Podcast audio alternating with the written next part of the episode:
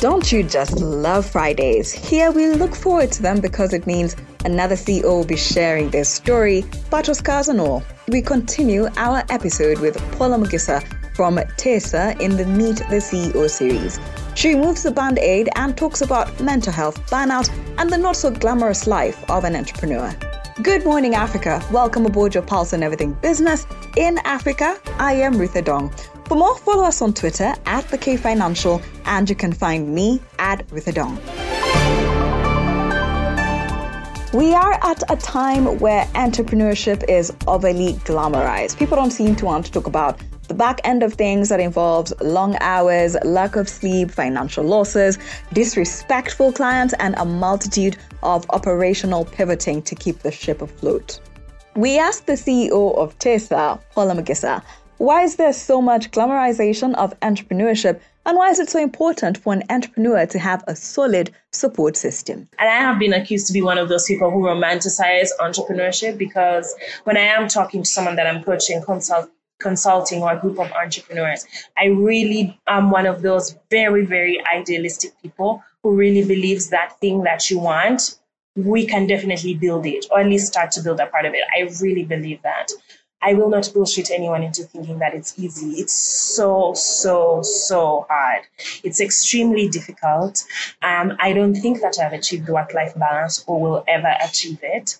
I think that I have family that I am so grateful for that I can't even say fully understand what it is that I'm doing, but they really want to support me and they really want to support us, me and my daughter. And so I've heavily, heavily leaned on them to be like, this thing, as much as you understand it, so, so important, need to do it, gotta go. See you guys in the evening. Yeah, so so that's it. Um, who holds my hand? It's been really, really, really hard. To be honest, really honest, no one, no one. I think Jesus. I think Jesus. I have woken up many times, and this thing that I love, TESA entrepreneurs want to do for the rest of my life. I'm just like, if I leave it, who will die? Nobody. No, honestly, and I'm happy to say that publicly on an interview because you just wake up and you're just like, why? Why am I striving? But I think that there's so much support that you need as an entrepreneur emotional and um, psychological, mental support, someone to talk to, see, um, someone to encourage you to just be like, yeah, it seems like a very big thing you're trying to do, but you try. In case it doesn't, we here to hold you when it falls. Um, you definitely need that. Um, and part of the reason I haven't even gotten uh, enough help is, is also my fault. Um, I wanted to run so fast and do all of these many things. Um, and yeah, when you're chasing things so fast, you end up like dropping people. And that's a mistake that I I would really like to encourage entrepreneurs not to do or anyone listening not to do. It's definitely better to, as cliche as it sounds, as they say, you know, go with the team. You really do go farther than by yourself sprinting to nowhere to complete burnout. So, so that's something that um, I knew didn't follow, working my way towards now implementing more people, more support. You don't have to race through everything everything is going to be fine. Also if we don't do it yeah no literally no one is going to die. And the world will move on. You seem to be on a path to delink paula mugisa from tesa what has informed this decision? We got a lot of that feedback of TESA is Paula, Paula is TESA. Um, and I definitely like the idea, and, and I really do push it in our coaching and our programs, of a woman coming out at the front, showing she's driving, leading this thing, why it's important for her to be the one to drive and lead this thing. Um, I'm all for that. Um, why I didn't like TESA is Paula, Paula is TESA is because also in the back end, Paula was the one driving all of the things. And we know, as we've discussed, it shouldn't be that way. You should have a team and support and all of the things. Um, and so burnout was painful because I couldn't run how I wanted. And funny thing about burnout, um, which I learned, first of all, burnout comes with some form of depression. They're very, very linked. Um, and the and the linkage between them is just an attitude of like I don't care. So you come from like over caring to like mm-hmm, like I really don't care about not just some of this, but all of. So like whether you're paying me or not, I am personally not going to be there, um, which is a very as as as much as we're joking and laughing, it's a very good indicator for anyone in any position, work employment. When you just start to like really not care, highly likely that you're burnt out and depressed and just completely worn out of what you're doing. As much as that was painful, I couldn't run as fast, I couldn't implement as fast. It helped me prioritize. Funny, a word I didn't used to like because I wanted to do everything. But it helped me figure out what's important. And I've been telling the ladies who are coaching in our uh, newest coaching groups um, that build your biggest dream, which means um, every time if if you want to build the thing the one which really scares you which then you don't want to build and don't talk to anyone about i'm your girl. So i've always told people that. I get burnout and realize so you haven't been following your own advice. Good good talk. Yeah wow wow i wasn't building my biggest dream um, and it had to take for me to be burned out um, to fall ill um, as we discussed before recording, to almost dying. I don't know why we have to be shaken up so much as humans to be like, I'm not building my biggest dream. Whatever life I have, I have to be building my biggest dream. Um, or whatever products and services we're entering, they have to come under the brand name of TESA, not doing for this and this big institution to have it on your portfolio and this and big institution, which is great. I'm not saying it's a bad thing. Um, it's just not for us anymore. Any final words for a budding entrepreneur? Like everybody else, my jazz used to be start start anyhow start when you're not ready all of that applies and all of that is true so you know have the idea just start um, but i think it has, it has evolved a little bit i think that um, starting a business um, staying alive in this covid area as a human then as an entrepreneur then keeping the business alive is extremely excruciatingly difficult.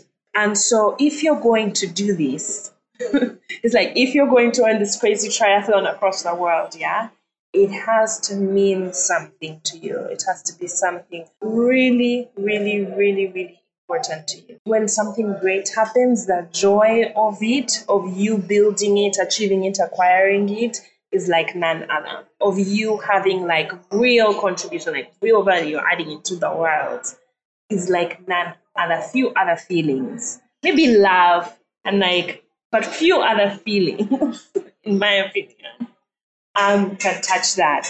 Um, so just choose wisely. Uh, build your biggest dream. I wasn't while saying it. I am now. And then when you lock onto that thing, um, don't expect it to be to even feel exciting. Um, expect it to feel like this is work. I must be mad. Who do I think I am? I don't have A, B, C, D, E, F, G. That's how it's supposed to feel. Just embrace it and then ruthlessly execute with single minded focus. Really, really implement, like give it everything you have. That was Paula Mugisa, CEO of TESA. And what an interview that was. Next Friday, we'll bring you another CEO. And another story is making it into the podcast. African airline leaders have set up a roadmap for the transformation and economic development of the continent's air transport.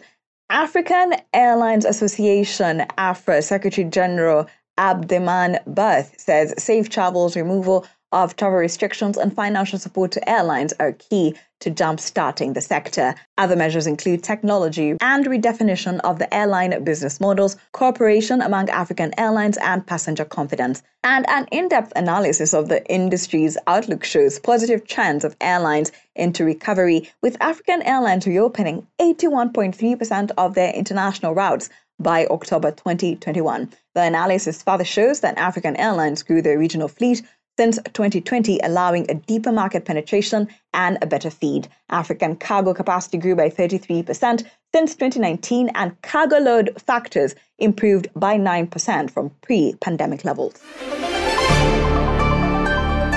Evergrande is back in the news and crisis hit Chinese real estate giant Evergrande is selling its entire stake in film and television streaming company HengTen for $273 million. The move comes as the world's most indebted developer has been struggling to meet interest payments on its loans. In another sign of cash crunch in China's property market, another big firm is reportedly raising fresh funds. Trading in the Country Garden Services was suspended on Thursday as it looks set to sell $1 billion of new shares. Evergrande, which is saddled with around $300 billion of debt, it would book a loss of more than $1 billion from selling its remaining 18% stake in HengTen. Evergrande has so far avoided defaulting on its debt by making overdue payment just before the 30 day grace periods expire.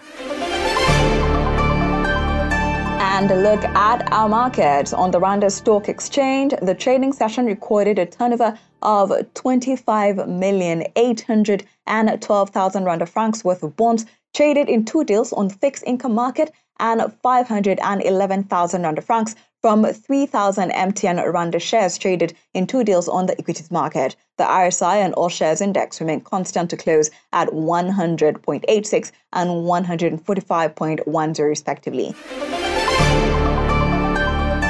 The Dar es Salaam Stock Exchange recorded a total turnover of 231 Tanzanian million shillings from 136,070 shares traded in 40 deals and 2.7 billion Tanzanian shillings from bonds traded in eight deals on the block trade pre-arranged market board NMB counter traded block of 106,300 shares. On the government bonds board, a 20 year bond with a coupon rate of 15.49% and a face value of 2.02 billion Tanzanian shillings was traded at prices of 104.8%, 105.25%, 105.54%, and 112.9% in four deals, while a 25 year bond with a coupon rate of 15.95% and a face value of 0.58 billion Tanzanian shillings was traded at prices of 108.68%, 109.38%, and 110.70% in four deals.